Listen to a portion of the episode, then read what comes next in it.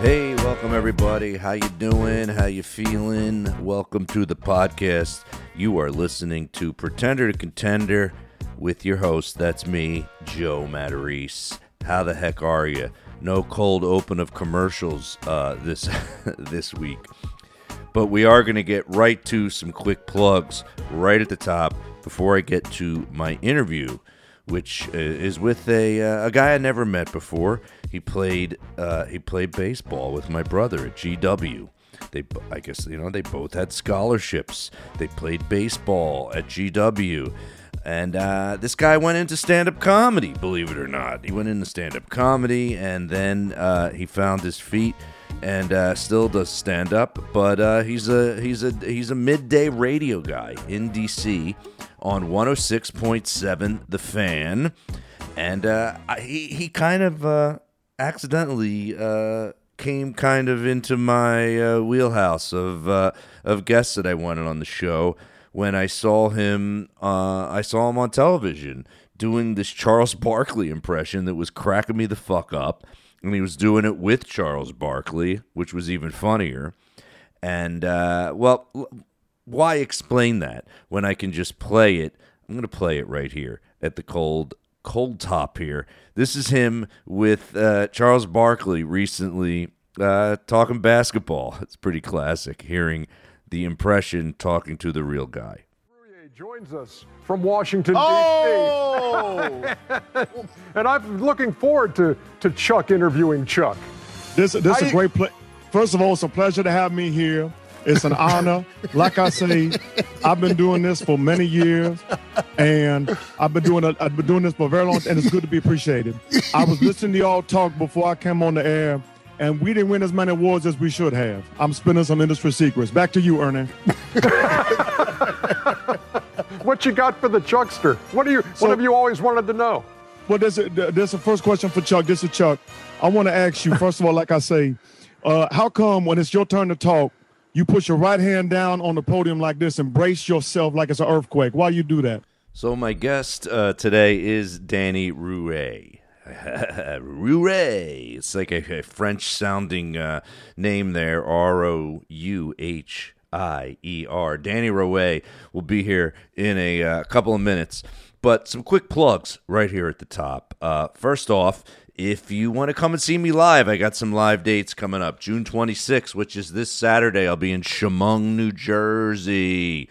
July 18th, I'll be in Stone Harbor, New Jersey. July 23rd, I'll be in Bound Brook, New Jersey. And then on July 28th, I will be at Jackie B's in Scarsdale, New York, which is like 10 minutes from my house. And it looks like uh, a place I'm going to be uh, doing a lot of shows at. It's going to be exciting. And I'm going to book some uh, other. Uh, other name acts out of the New York City area there at Jackie B's in Scarsdale. All you got to do is go to joematarese.com to get tickets to any of those shows. Also, if you're interested in doing any sort of advertising on the podcast, and something I'm going to just start offering now, is uh, crossing over onto my TikTok. My TikTok's just broke over 60,000 followers. I've had a few different TikTok videos get in the millions. One had 1.7 million views, another one had 1.2 million views. So if you want to do some advertising where maybe, you know, we come up with some ad campaigns together, but I'm going to mix it with my stand-up clips because that's what does the best for me if you've noticed, the stand-up clips. So I might be able to incorporate them and uh, do some promos for different companies out there that might do something, you know, nationally. You know, local businesses don't really work on uh, social media. So if you do something, you know, maybe you build websites, or maybe uh, let's think of another thing. Maybe um, you have a podcast and you wanted to uh, promote it, or maybe uh, let's think of something else. Um, maybe you, you you you sell clothing. You have like a clothing line, and you want to uh, promote it, and you do a lot of online sales. Lots of different businesses, real estate. Get a hold of uh, get a hold of Ed Raymond because he's going to be doing all the uh, the business for the Chop Sports Network, which my podcast is on. But right now, uh, you can get a hold of him at joeyspod at gmail.com if you want to do some advertising on all the podcasts that are on Chop Sports Network, or like I said, cross it over into social media and uh, do some stuff on TikTok with me. So get a hold of Ed Raymond at joeyspod at gmail.com.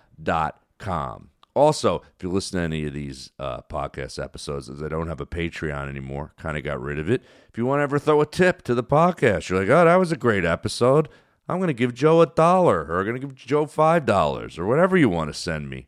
If you send me ten dollars or more, I send you the download to my brand new comedy album called Completely Present.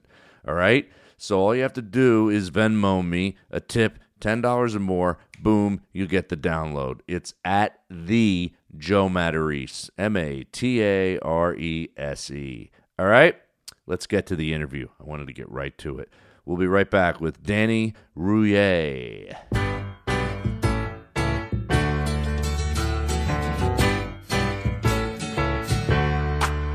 Welcome back. Your dreams were your ticket out. We'll, we'll get to the interview. This is perfect because, like, uh, I know nothing about you, and I uh, and my my family. I, it's funny. My mom and dad were visiting, and I'm like, yeah, yeah, yeah. I'm interviewing this guy today. My parents left about an hour ago. They Uh-huh. were here for a couple days.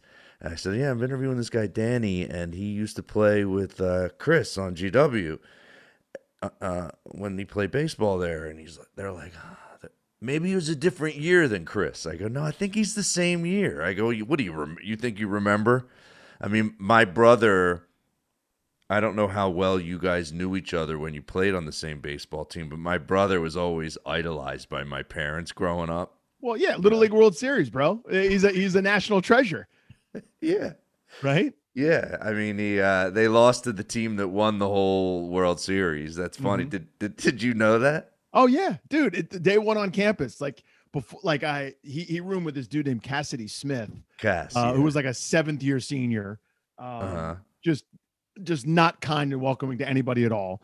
And it was like him and you know him and I always called him him and Matt him and Chris living together. And like 13 seconds in, as I've cracked my first beer, it's like guy was in the Little League World Series, 88 or like whatever the year was. You know what I mean? Like I'm like okay, you know we're we're here funny now thing- though in a dorm. The funny thing is, no, he didn't, and he didn't even make it to Williamsport. He wasn't in the Little League World Series. He lost the game that would have took them to Williamsport to the team Uh-huh. in Trumbull, Connecticut. Trumbull, Connecticut, man. Chris yeah. Drury. Yeah, to ended up win- winning the whole thing. So uh, that's funny that you. That's how you were Oh, dude. introduced. I mean, we could we could do the entire episode if you wanted to on some great stories of your bro. Like first road trip, that's one of the 10 funniest things I've ever heard in my entire life. An unbelievable exchange. Uh so many like just amazing moments. I don't want to spoil anything, but he he nah, I tell you what, we can we can talk about it if you want to. But just that he was hilarious, man. I want to hear. I want to hear it because g- give me the top. Give me the top one, then maybe. I mean, uh, that's the thing. I've said this on my podcast before. You know, I've been podcasting for years, lots Yeah. of different ones, and uh, whenever my brother comes up, I would always say my brother's funnier off stage than me, but on stage I'm funnier. Like Right. he doesn't know Yeah. how to do. He doesn't even have that want at all to Yeah. perform. But So- he was was he a he was a funny teammate. It sounds like. Well, yeah, A was a great teammate. Just, just so much fun to be around, and just. But one of my favorite moments, um, we're in a buddy's room, and there's a menu folder. It says menus on it. The Mhm. word menus. Hmm Inside are menus to various delivery establishments around. And Right. you can tell the gears are turning. Like you, there's a there. Everyone, everyone kind of goes. They know a Matarese moment's coming, so like everybody kind of stops and is sort of generally looking at him. He's got this like thing on his face, right? Like he's like he smells something rotten. Like he gets it, nobody else does. Looks to the front, looks inside again. Looks to the front, looks inside again. Everyone's looking at him, and he goes, "What the fuck is menace?" Menus. The folder of menus. And to, to no one, but anybody who would help him, what the fuck is menace? That's so funny. Joe, That's there are menus inside, like you know what I mean. All the different, like Chinese food, Thai food, pizza. Clearly, menus with all the food that you can order from these various establishments in exchange for money. He could. uh, What the fuck is menace? I used to do a stand-up bit about how it's even worse when you say something stupid. Yeah. When you curse and get pissed about it, and I think my joke was, and it was a real moment. I go, "Who the fuck?" Jesus, let's see if I can remember it. It was the guy. It was literally the vice president of the United States. Yeah. When let's think, maybe it was Clinton, George Clinton, or uh, Bill Clinton. I should say George VP. Clinton. George Clinton's a, is a musician. Bill, who was Parliament P Funk, right? Bill Clinton's vice president. Can can you do you know? Yeah, it was Al Gore. Okay, it might have been Al Gore, and I and it was like Bill Clinton had just become president, and I said something like, "Who the fuck is Al Gore?" to my roommate when I was living in Los Angeles, and he goes, "The bu- vice president, the vice president." And I go, "Of the United States," like that, and like I did a whole bit about how when you're dumb and you curse, it Yeah. makes it so much worse. Yeah. what the fuck? Is No, the vice president of a company locally here in LA. So are you are you are you in New York now or Jersey now? Where are you where are you? I'm in uh, New Rochelle, New York. Oh, right I've on. been- I've been in New York, different parts close to New York City for like 25 years. That's why I have the Yankee hat on. But I also, I also, uh, I'm a Phillies fan at heart, you know. Uh, but I've lived here the same amount of time that I lived in Cherry Hill, New Jersey. Isn't that which- crazy? Yeah. So you live in D.C., right? Yeah. So I was in New York for like five, six years, some mostly on like mostly there. And then I when I got the radio show back down here, I kind of was splitting time between New York and DC, taking the bus down a couple days a week, sort of whatever, you know, doing the normal stand-up grind like everybody else, you know. And we can certainly talk about this, but like the writing was on the wall that like I was not it just wasn't gonna happen. You know, like the like the dudes that are getting plucked out of my group, it's like Kumail Nanjiani, Hannibal Buress, my buddy Rory Scovel, and, and John Mulaney and Pete Holmes. And it's like standard issue stocky white guy with a little bit of a gripe. Like we've seen that. We don't care, you know. So it was like let me let me kind of rechannel and take a take a different thing. But well, yeah. All right. Well, my podcast, I don't know if you know, it's so it's called Pretender to Contender. So Yeah, yeah.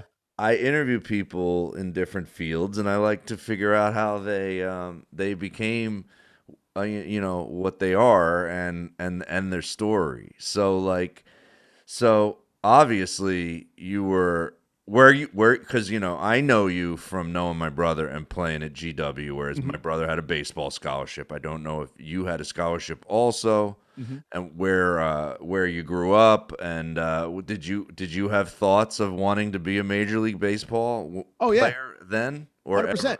Percent, hundred percent. And you you don't realize how stupid that is until you get kind of close to the end. You Mhm. know, where it's I'm not big enough to be big, I'm not fast enough to be fast.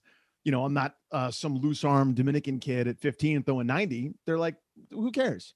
right? Th- This is we again. We've seen this. This is probably not that interesting, but you still hold on to those kind of dreams until you realize that the answer is no. Like, and nobody's calling, nobody wants you, and it's like, okay, get on with your life. You know, you've been you've been doing this like every day for 20 years, and you're not good enough. And it's like that is a really hard thing to face.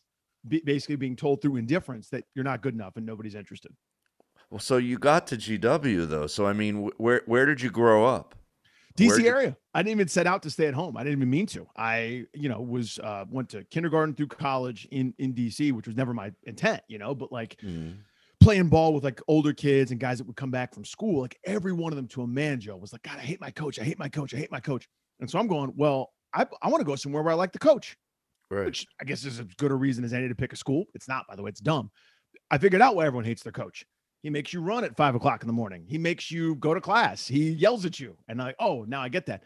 But so the coach I liked the best was the guy at GW, was a new guy uh, that had been there for your bros. Sophomore year was his first year, right? So we were his first recruiting class. It was me and a bunch of um, uh, the guys in, in my class, and uh, you know, it was the best recruiting class that the, the school had had in, in some time, and we helped usher in kind of this major turnaround at, at at the school. You know, where I think the year before they were 18 and 34. The following year we were 34 and 18, one of the largest turnarounds in all of D1. Wow. And the next year, the recruiting class was even better, and we kept getting better and better. And then the coach kind of went to the school, went to the athletic department, like, "Hey, how about some resources? How about some support?" And they said, "Here's a nickel. Follow it around, kick it around, or write a report about it. Like pound sand. You suck. We don't care. You know." And so eventually, he he moved on uh, a few years after I, I graduated. But um, how did I get started talking about that? Anyway, but yeah, like it just ended up being that way, you know, and it was the kind of thing where you shouldn't choose a school based on the head coach. You should choose a school based on like what would happen if you blew out your knee and couldn't play anymore. I didn't do that, but you know, I ended up having a pretty good time. Right. I mean, GW still, uh, you know, it was a good school outside of sports. So, and it's in Washington D.C. Even though Mhm. you grew up there, people that aren't from there, like, it's one of my favorite places to go to. As a, as Yeah, a for sure. comedian, it always had it had a scene. You know, yeah, it it was a great like place to start, dude. It was a great place to start doing stand up. Yeah, I mean, I know Birbiglia was my guy, the guy I knew when I was Mhm. coming up that was from DC. I'd always remember when he was first coming up from DC, Mike Birbiglia. And uh, okay, so so you're playing baseball, and what position were you? Uh, third base, left field, mostly. Third base, left field. Yeah.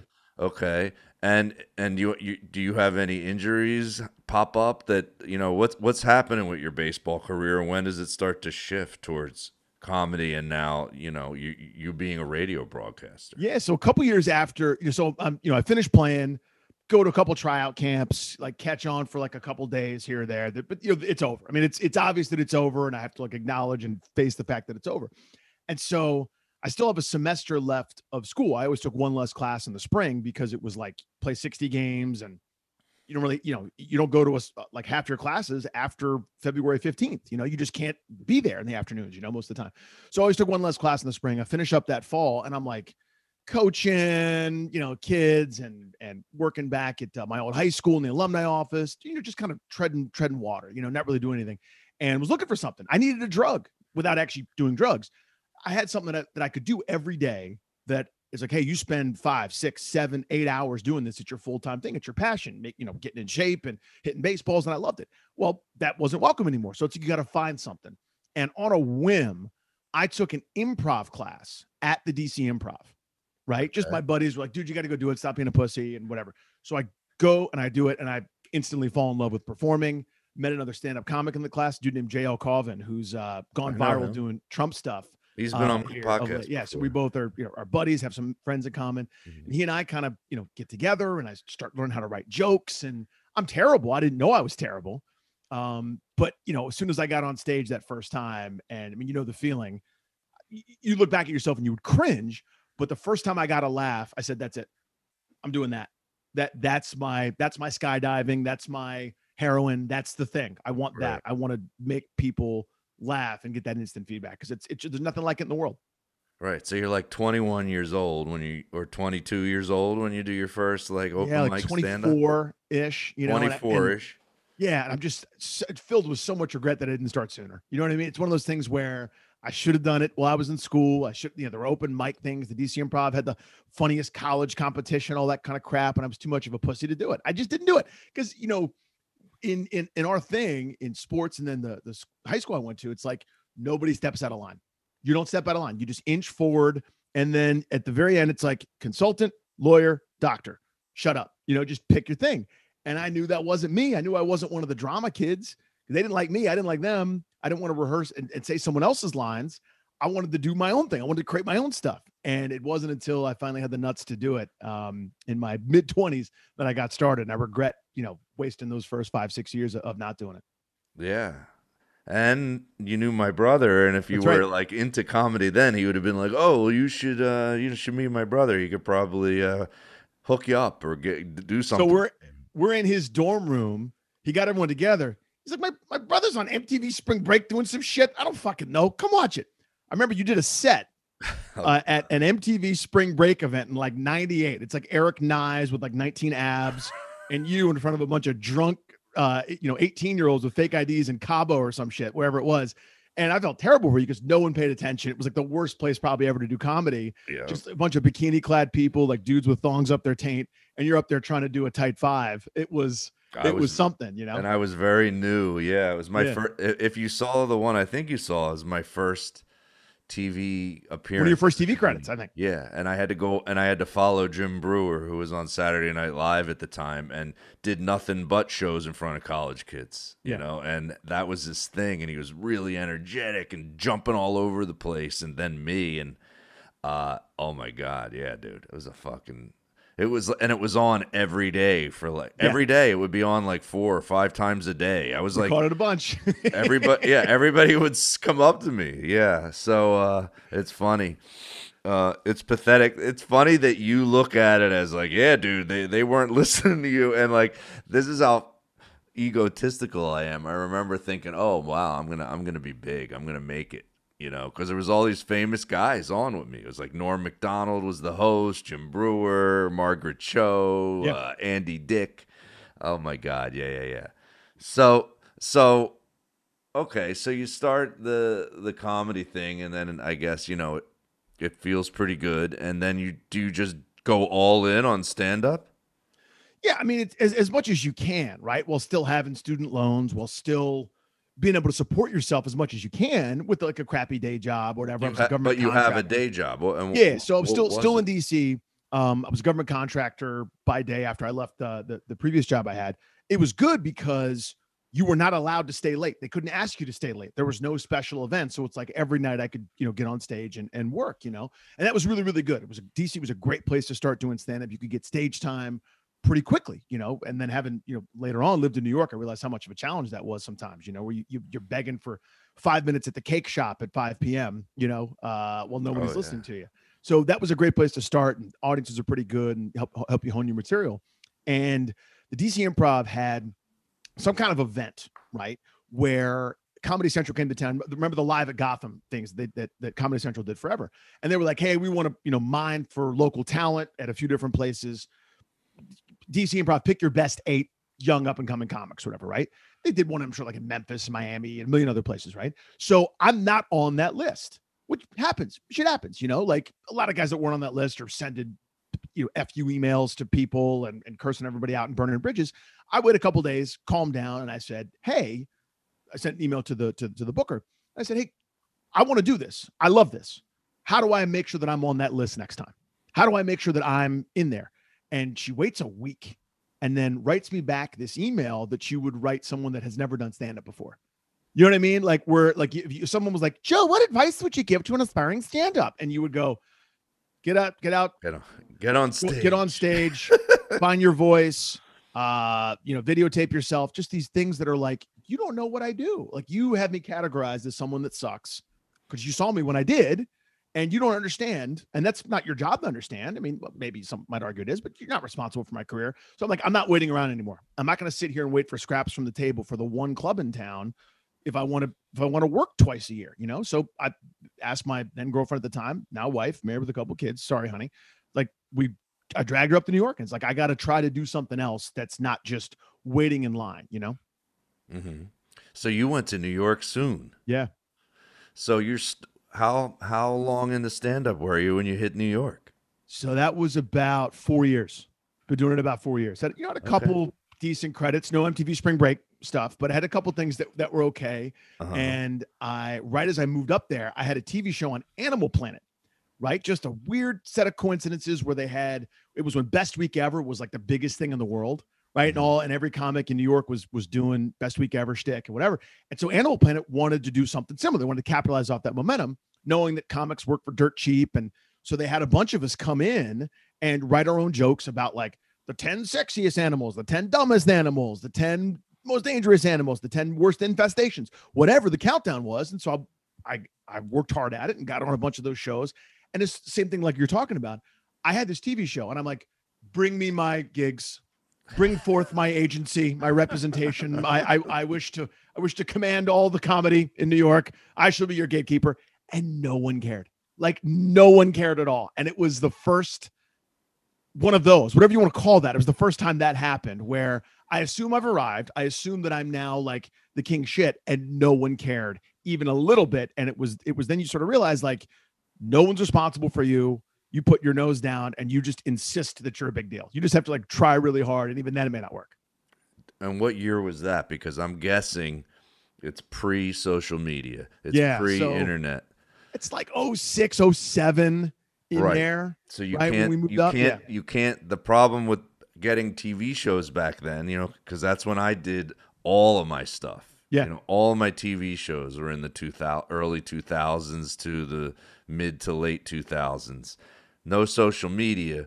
So you just get on the show and it's on, and whoever watches it is your fans, you Yeah. know. And how many people know are going to sit down and know somebody from having a show on the on Animal Planet? You know, Very few, as it turns out. Yeah. So, but if you if social media existed, there's ways where Mm-hmm. you take those videos and boom, boom, boom, boom, and boom, boom, boom, boom. You know, you ju- you just missed it. It's a, a lot of timing in showbiz. Okay. Oh, for sure. So you're doing that. You're in New York City. Where, where are you living in New York City? And you, We you on your Lower East Side.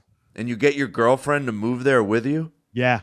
Wow, that's a good. That was- that's a good woman. Yeah, that was a, that was a, that was a major leap, and it, the conversation a few years later, like, "Hey, you're gonna laugh, but can we move back to where we came from? now that you love here, living here in New York, uh, I got this radio thing." But uh, but yeah, that was that was a, that was a major step. You know, we've been dating for just under a year at that point, so it was like I I knew that this was the person I was going to end up with, or at least I hoped. You know, Mhm. uh, I don't know that she knew that just yet, but Mhm. yes, ultimately I was like, hey, I kind of don't want to go without you, and I kind of won't go without you. So let's see if we can do that. And she was cool with it.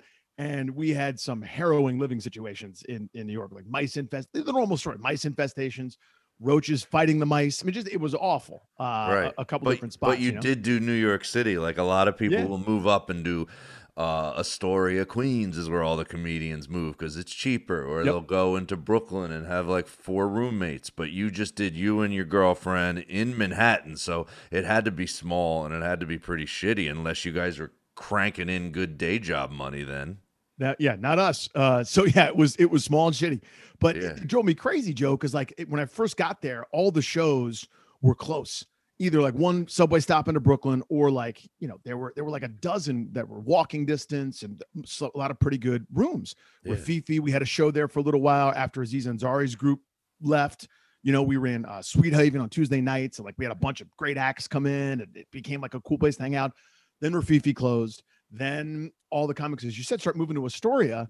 So now it's like an hour and a half subway trip with like seven connections to get to a mic on on Tuesday night. I'm like, what the what is the point of it? I might as well live in Pennsylvania. Like, why am I doing this right. up here in New York? And and all of a sudden now the shows are in like the the outer of the outer boroughs, you know? So like so I'm I'm just guessing here. So 2 years in to New York, you start doing what you do with your baseball career where you're like I'm a white guy, I'm not am- I'm not amazing at this, I'm not amazing at that. You start calculating instead of like going okay, well maybe you know, when you have a wife or she's not your wife, I don't know when you end up do you guys get engaged before you leave New York to go back yeah. to D- so we end up getting we we get engaged, get married. We actually got married at the first Real World house in in New York City, six thirty two on Hudson, which is which kind of wild. That just it wasn't on purpose. It's not because we love the Real World or something like that. It's just this really awesome venue, and it was the best one we saw. And we kind of said, well, let's just do it all right here. Uh-huh. But um, but yeah, it's it's one of those things where and it's inevitable in our thing, right? Where you can't help it. I mean, everybody that would come to a table with what they've got, you would always find someone like, oh, I want what he's got. I want what he's got. It's just it's normal for us, but we can't help compare ourselves to to our peers, to our buddies. And so when uh, one of my best friends is uh, is a guy named Rory Scovel, who I'm sure you so probably I know I know Rory Scovel well, yes. yeah. So we started at the same time in DC, move up to New York around the same time. And, you know, we were in each other's weddings and we're great buds. He gets plucked to do Montreal. I can't even get a freaking audition, you know, like uh, John Mulaney starts writing on Saturday Night Live. And, you know, Pete Holmes is clearly skyrocketing, about to do a million things. This is way before crashing and everything else. But like you could tell that it's different for him and Kumail and Hannibal Buress is doing guest spots here and him and Tracy Morgan are going on the road and all this other kind of stuff. And it's like, I'm not getting any of those things. Nothing's happening for me Well, the, you know, it's the- not a race, but at the same time, you can't help but look at that. And so after like a few years of doing doing shows and you go out of the city to make money and you know, kind of the normal thing that, that I'm sure you, you've experienced, you kind of realize, you know what? There's a choice here. I could I could do this sort of this romantic artist thing where I don't where I make summer after sophomore year money uh, into my 30s Mhm. right? And I'm I'm not producing anything, but at the same time, like I'm I'm true true to the art form, and maybe my break will happen Louis C.K. style or you know Rodney Dangerfield style in my 50s or 60s. I could be a road dog comic driving 12 hours to a Bennigan's on a Thursday in in Poughkeepsie, or I could kind of pull off and do this thing in entertainment. And I get lucky as hell. Um, I'm doing these weekly kind of stupid YouTube videos before YouTube is like overpopulated with like people yelling about video games.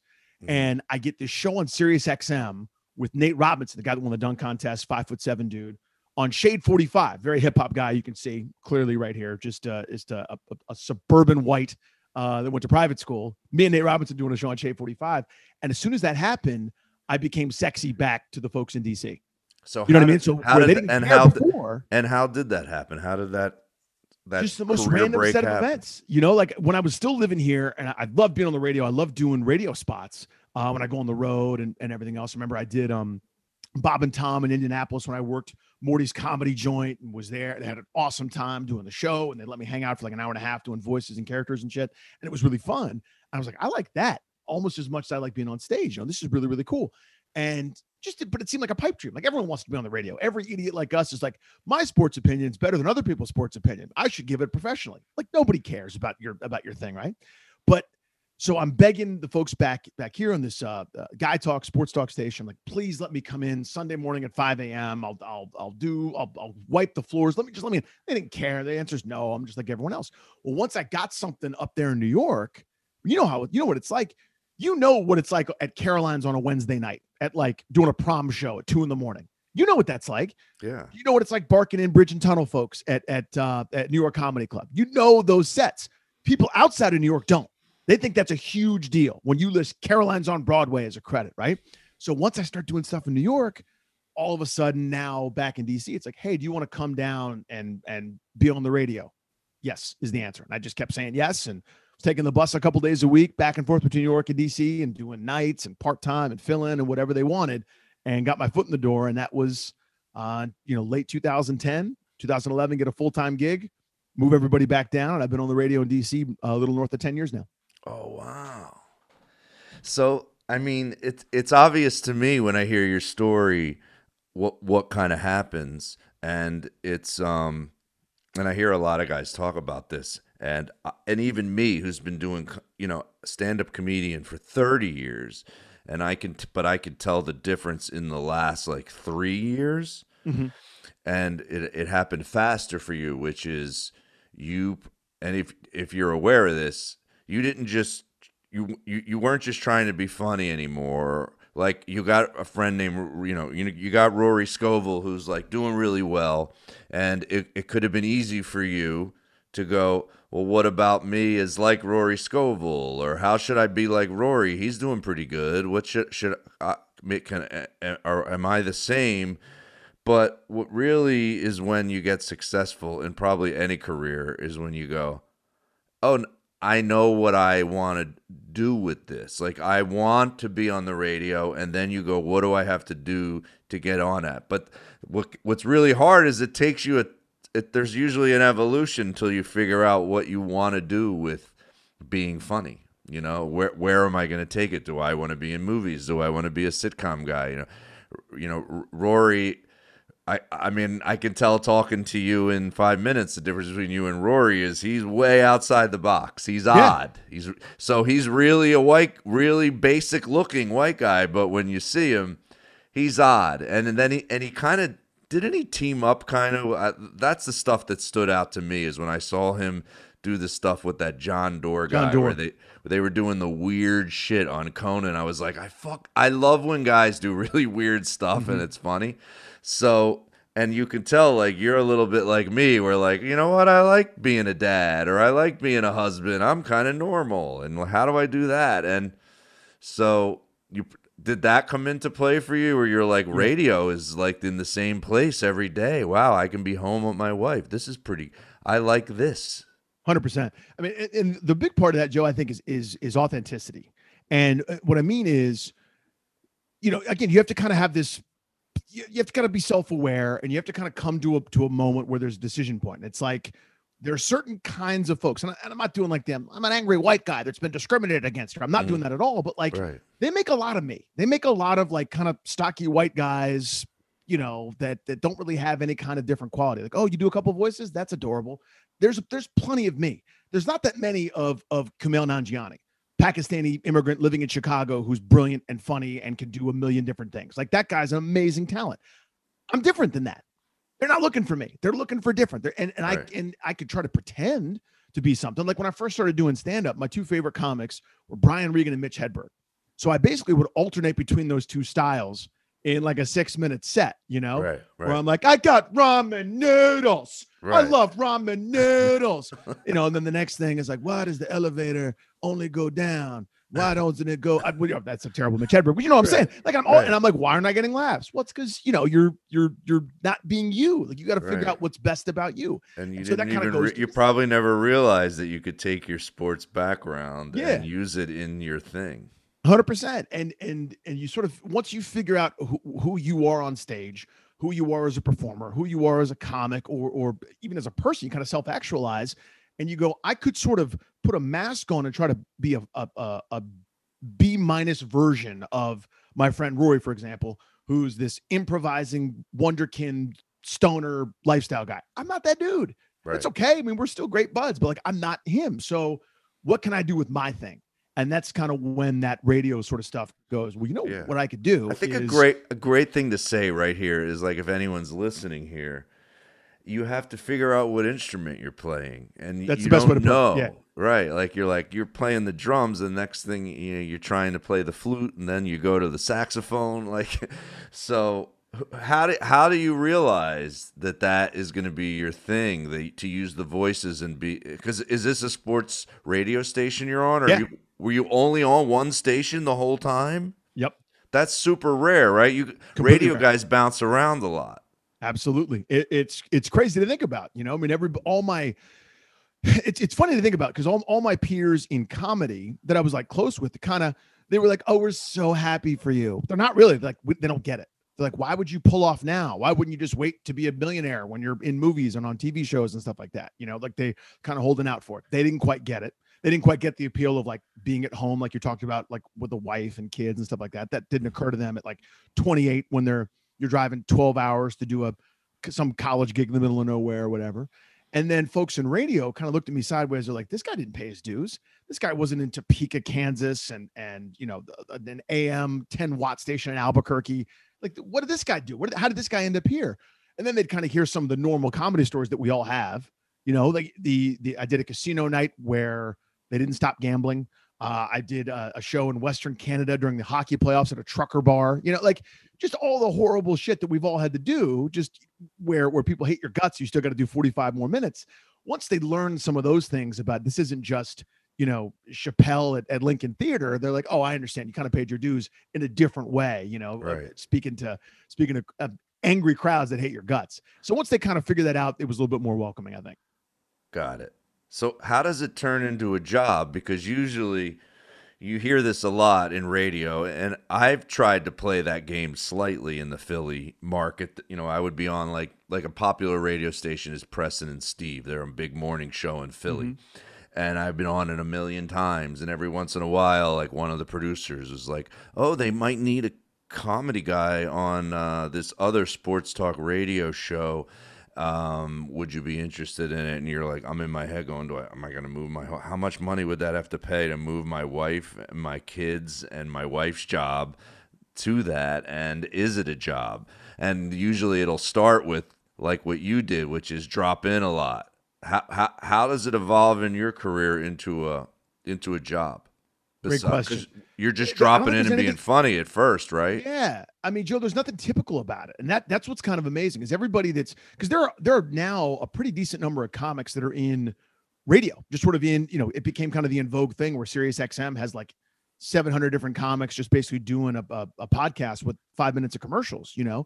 Right. Um, it- it's the kind of thing where people have realized. I think a lot of programmers have realized that what we do on stage actually translates.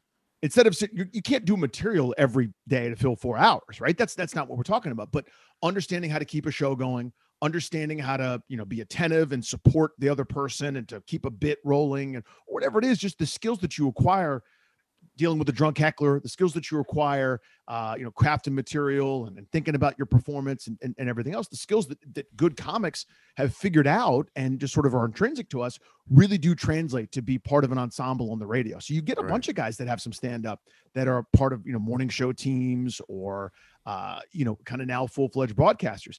And if you tuned in at five o'clock this afternoon when we're talking, I mean, I'm in DC, so we're talking like quarterback of the, of the Washington football team, I probably want, there's a great chance I don't say anything funny for 30 minutes. And so that sort of ability to be allowed to do that is is okay. But at first, I think a lot of people were like, you know, I don't want to be stand up for four plus hours. I don't want someone to, to be like it feels like they're working material out on me for that amount of time.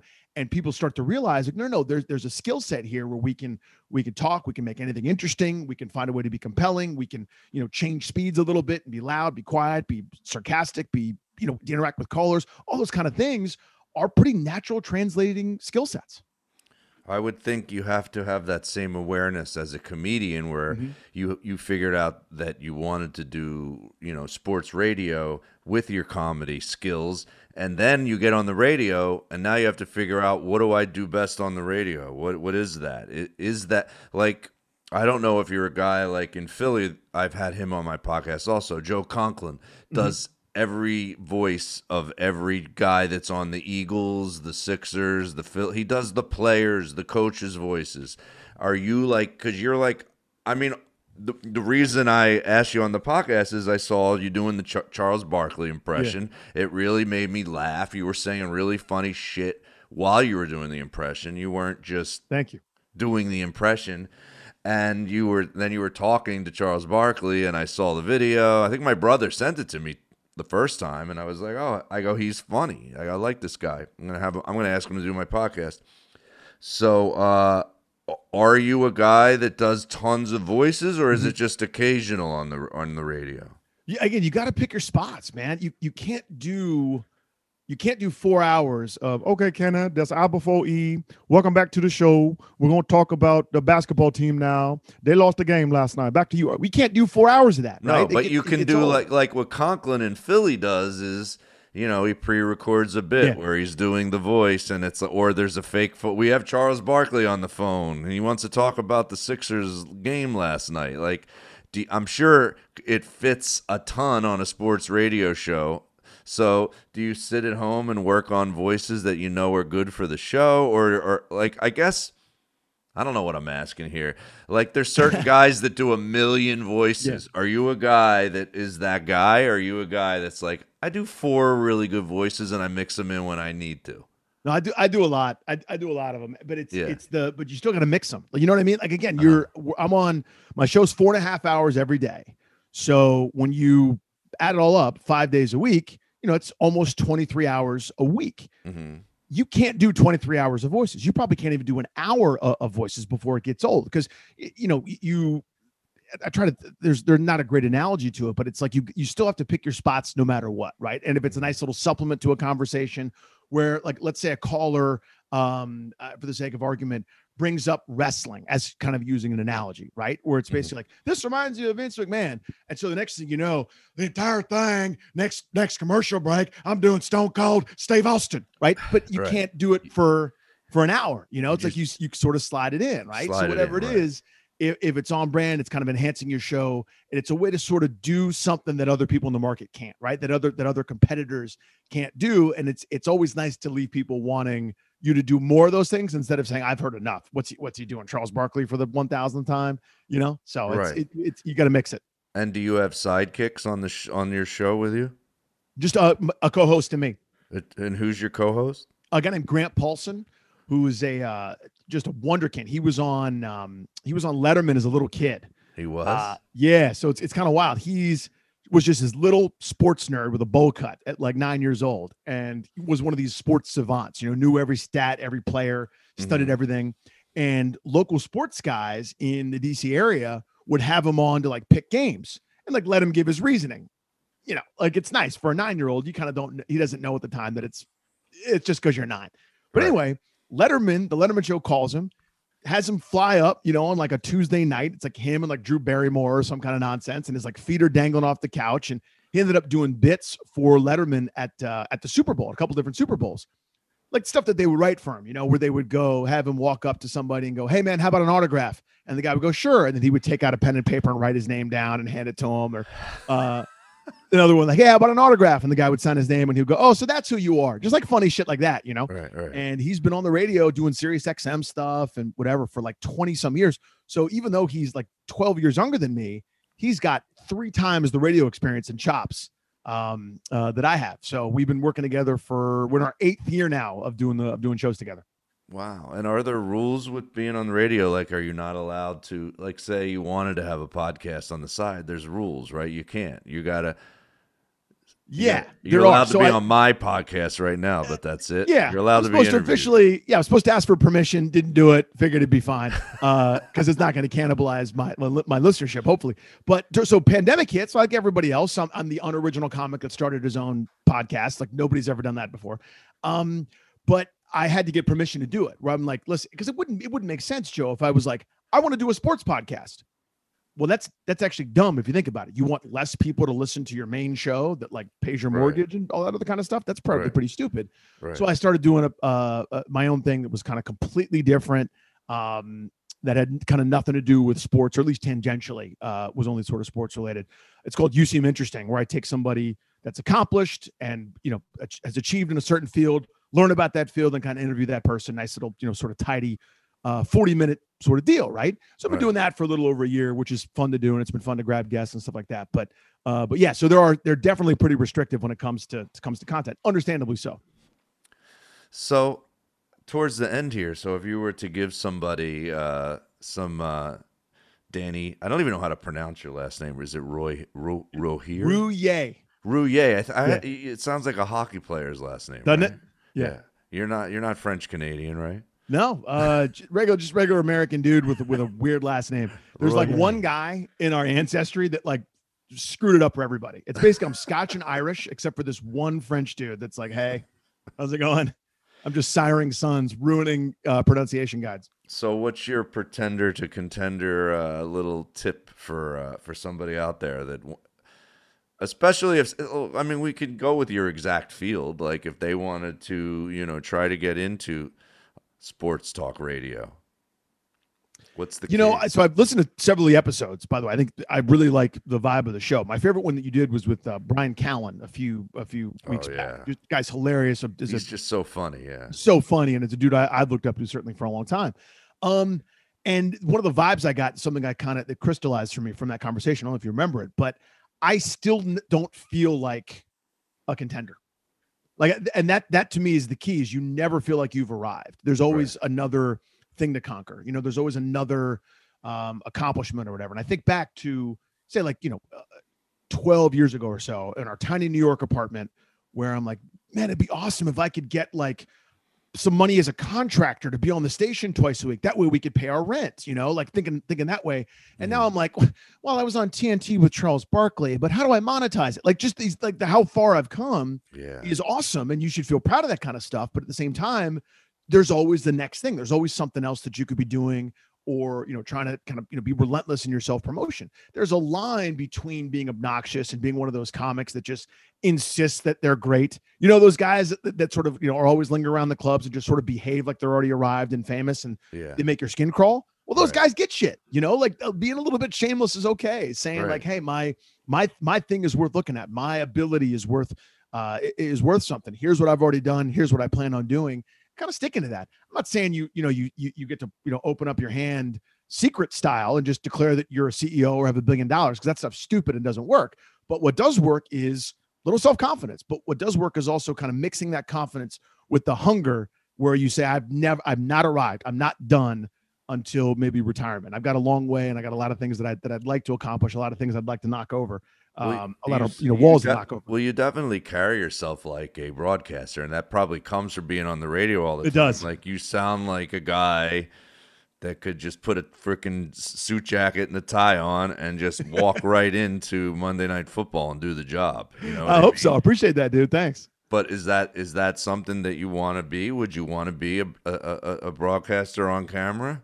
Oh, it'd be amazing. It'd be amazing. I mean, but the the play by play world is, I mean, beyond cutthroat. Like our thing is nuts, Yeah. right? As you know, play by play is even harder. I mean, it's basically, are you devastatingly handsome with a great set of pipes, and then do you have the chops? Mhm. And so I, maybe I have one out of those three. You know, like at most. Yeah. I think my voice is okay, uh, but the skill it takes to to really really do it, and especially with kind of social media and how savvy they want uh, guys and gals to be who are uh, who are in that world, it is really really hard. There's a lot of like I'm calling a single A baseball game for for 18 people um, and and sending out my stuff and and living off of of you know peanut butter and jelly with the crust cut off and ramen and shit for years and years and years and you still might not make it. I mean, it is a really really hard life, but yeah, I mean that'd be amazing if I if I got to do something like that. That would be really cool. Well, I think I think uh, you know, in in this episode, I'll I'll give you a little bit of advice. I mean, all what I hear is that you're you're doing the math too much uh, of oh, could that happen, or am I good enough looking, or I, and I think if you just simplify things, and people listening could do the same. It's the hard part is knowing what you really want. Like if you said to me, Joe, I- you know I want to be the guy like I have a friend. I haven't talked to him in a while. We were friendly for a while. He's on the air. He's he does radio on the side, but he's the guy that comes on pregame and postgame for any Philly sports. This guy Michael Barkann in Philly. He's a big, you know, on-camera guy, and uh, you know he's not some super great-looking guy or anything like that. I mean, but I I think it starts with what what what do I want? Like that's what I feel like has changed in me in the th- last three years is I know specifically what I want, and then I just go try to do what I want. So then uh, I either get there or I don't get there, but at least I know what that thing is, and then I'm just trying to do it. So I mean, it's the same way you got your radio job. You kind of knew you wanted to do that. If you if there was something bigger there that you want, Sometimes you just have to fucking ask. Isn't it Yeah. amazing? You're That's like, oh one, yeah, I never asked. Hey, how do I get on camera to do what we do on the radio? You know, don't they? It seems like in in in small markets, it's a DC's a little smaller than Philly, where the radio people are on are on camera, and the on camera people are on the radio a lot too. Is it the same that there? Pretty similar, yeah. So DC and Philly flip flop in terms of the Arbitron uh, market sizes. So it's around six or seven, depends on the year that it does. So I think Philly just jumped ahead of DC um, this last go around. So you know, metropolitan areas, total cume and listenership and stuff like that. But yeah, it's it's weird, man. It's it's one of these like modern evolutions that you're talking about, where the local sports network, TV wise, whatever it happens to be, and radio a lot of times get intertwined, and there's there's something to it. So our morning show on the sports station is also on the NBC Sports Washington uh, television show. It's a simulcast. There's an NBC Sports Philly, NBC Sports whatever. You know, there's a lot of those kind of tie-ins, Right. and there's a nice little relationship there. Now, it just so happens if they don't love you, you- that's the only game in town. Like if you want to do a little extra TV stuff. So Right. uh, and I happen to, for a lot of years, have been in that category where they're not huge fans of mine for you know whatever kind of reason. But um, it's uh, yeah, it's it's one of those things where there are always management changes and there's certainly opportunities that kind of rear their heads and you know you, you always kind of want to be front of mind for for those sorts of things when the new exec comes in or the new booker comes in or or whatever keep keep throwing stuff out there and saying hey that guy might be good for this you know Yeah, I mean that's where knowing what that is Mhm. makes getting it easier because if you know for a fact that's what I want to do, then and you know for a fact that I, that's not going to happen in the DC market, you could be trying to get that to happen in other markets. You That's could right. take, you know. So, I mean, um, that's huge, and, and, and it's really hard to to know. It's like it's weird how uh, I think in show business maybe it's harder to know because it's like you're kind of we can do lots of things so you get confused you're like am i a voiceover actor am i a regular actor am i a radio broadcaster what the oh i'm a, oh wait i'm a guy that makes these funny voices and i put them on tiktok and i can get paid to do that it's like there's so many ways uh-huh yeah Yeah, that, that's again, that's one of the things that's wild. Is is I love what I'm doing. I love the balance. I love kind of the combo. But if somebody came tomorrow and was like, "Hey, do this variety show where you dress up and do sketches and as and do impressions," okay, I would do that. You know, like, so there's so it's hard in that sense that that the whole buffet is open to me. That I'd love Mhm. to do it, but at the same time, it's hard to be able to say, "I want that. I want that show, or I want this thing kind of by Right. design." You know.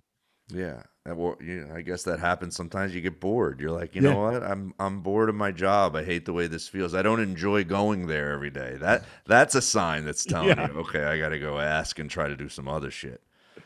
Um, so uh, all right. So what do you? So wh- where can they listen to you every day? And I'm sure this is on the internet too. Your most stations now. It's like Mhm. they can listen from anywhere, right?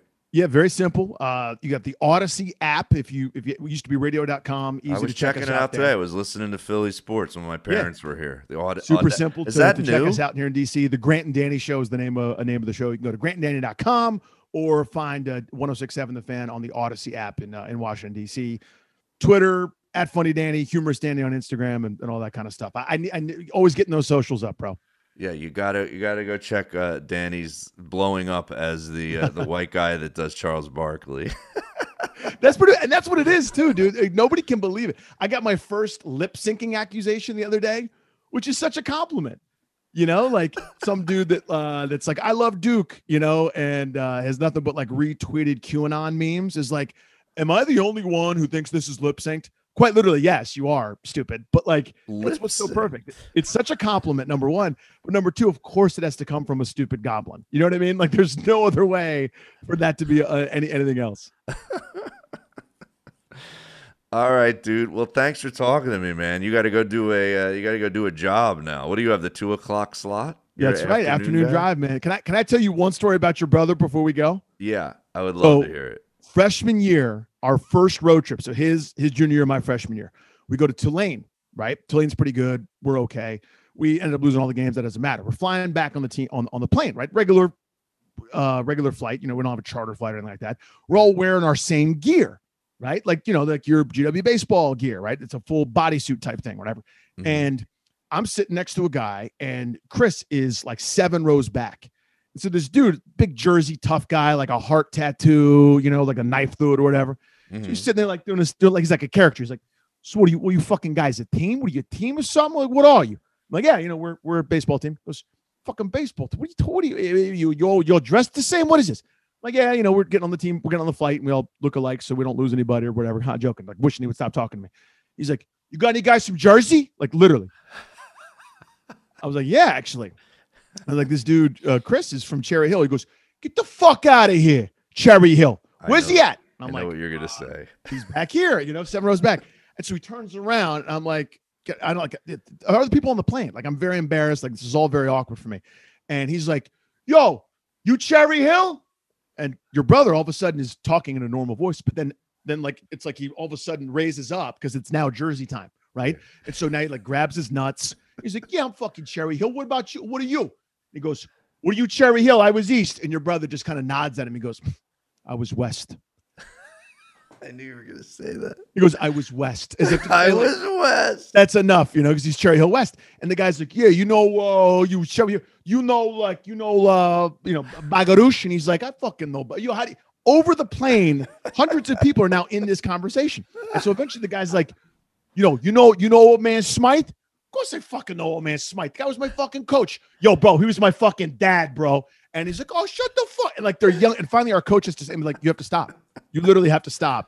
Someone has informed the captain, and like they think the plane is under attack. Uh, By my you guys brother's yelling in still your that Jersey way. Voice. my brother's still that way. It's still that way. He has. So if you tell him, if you tell him I was west, he'll he'll know.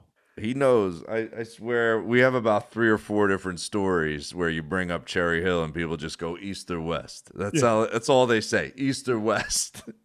I was west. Which is their Like- way of saying Jewish or not Jewish. That's right. That's right. Jew or Gentile, Oh, shit. Protestant or Catholic. That's so funny, dude. Fucking great. All right, dude. Thank you, man. I really appreciate you, you doing this, and uh, yeah, uh, maybe I'll. Uh, I would love to come on to the. Uh, if I knew enough about DC sports, I'm not. My brother's the sports guy. I'm like, I, I watch the Sixers games, and then when they're out of it, I won't watch any more NBA for the rest of the playoffs. Yeah, I was gonna say your your uh your NBA season is over now. Sorry about that, dude. Yeah, I had to watch it with my parents last night. It was bad, and uh, It's like watching a sex scene with your parents, probably. Yeah, we had a feeling. We had a feeling just because uh I don't know. They they just they they weren't that Yeah. good. Yeah, just because of the process and how this was all six, seven years in the making, and you knew it wasn't Yeah. gonna work. I don't know if this is like a Philly sports fan thing, but when there was a moment where my dad and I watching the game last night where we're like even if they win this, who are they beating? That's how we are. We're like, they're not that good. Like you know when I go, they don't have a they don't have an Allen Iverson, they don't It's have a Dr. defeatist. J. Like I know what I know what a team looks like when they can win the NBA finals, and this is nowhere close to it. it is a Philly sports thing. I mean, it's it's mid Atlantic, kind of New York, Philly, DC's got this a little bit too, where it's you're going, even if they win, they're gonna lose. You know, like you can't even be happy. Like if they won last night, you'd be like, fucking Milwaukee's gonna do it. You know, like well you gotta you gotta it's the same thing with you going i'm not this it's like Yeah. you i sit there and go i know how many like all-stars you need to have on your Yeah. team to win the nba finals like you're not doing it with this team they're not that good that's so funny. With uh, Ben Simmons shot as many times in the fourth quarter as you and I did over the last three games. I, yeah, Weird, when, dude. when you're watching the NBA player and you're going, I think I would have, I think I could have, I think I could have thrown up a layup right there. I don't know. I shouldn't be comparing my white self to this fucking amazing NBA player. I'll go two for ten from the foul line, bro. I can do it. Exactly. All right, dude. You're the you're the radio guy. You're probably better at, at strong outs. You guys probably give me a give me a radio out for my podcast. How do you like? What's the key at being a radio guy? You guys know how to fucking cut to commercials You so gotta well. A, you got to get out, but B, you got to tease. The whole point is is occasions, right? You want someone when the commercial break comes to say, "Oh, I got to tune into the next thing." So because we're done for the week, right? You're going to tease the next episode because you want someone to be in the habit. So who's on next week? Uh, know? nobody. I, Nobody. I I I haven't been doing guests a lot lately. Like you're Right. the you know I like going no guests and I uh, and I use callers a lot. So next week, uh, next week we'll have uh, a lot of callers talking about uh, life and uh, things that are going on with me. Are you ready? Yeah. Thanks so much to my guest, Danny Rouhier. You can check him out again at grantanddanny.com. The Audacy app available to download used to be radio.com. Now it is Audacy. That's going to do it for us here at Pretender to Contender. I'm Joe Matarese. Next week, your calls. What the hell's wrong with Philadelphia? Can I ever be happy? Tune in next week, wherever you get your podcasts. Boom, right? Dude, that's so great. I wish I, I need that talent. I mean, I'm just gonna quit and manage you. Tens of dollars will change hands, bro. All right, dude. Thanks for the out, and uh, yeah, dude. Let's stay in touch. Let's stay in touch. Sounds good, my friend. Thanks for having me. I can't wait for my brother to listen to this episode. I hope he likes it. All right, man. Later. I'm going to roll. See you, dude. Bye.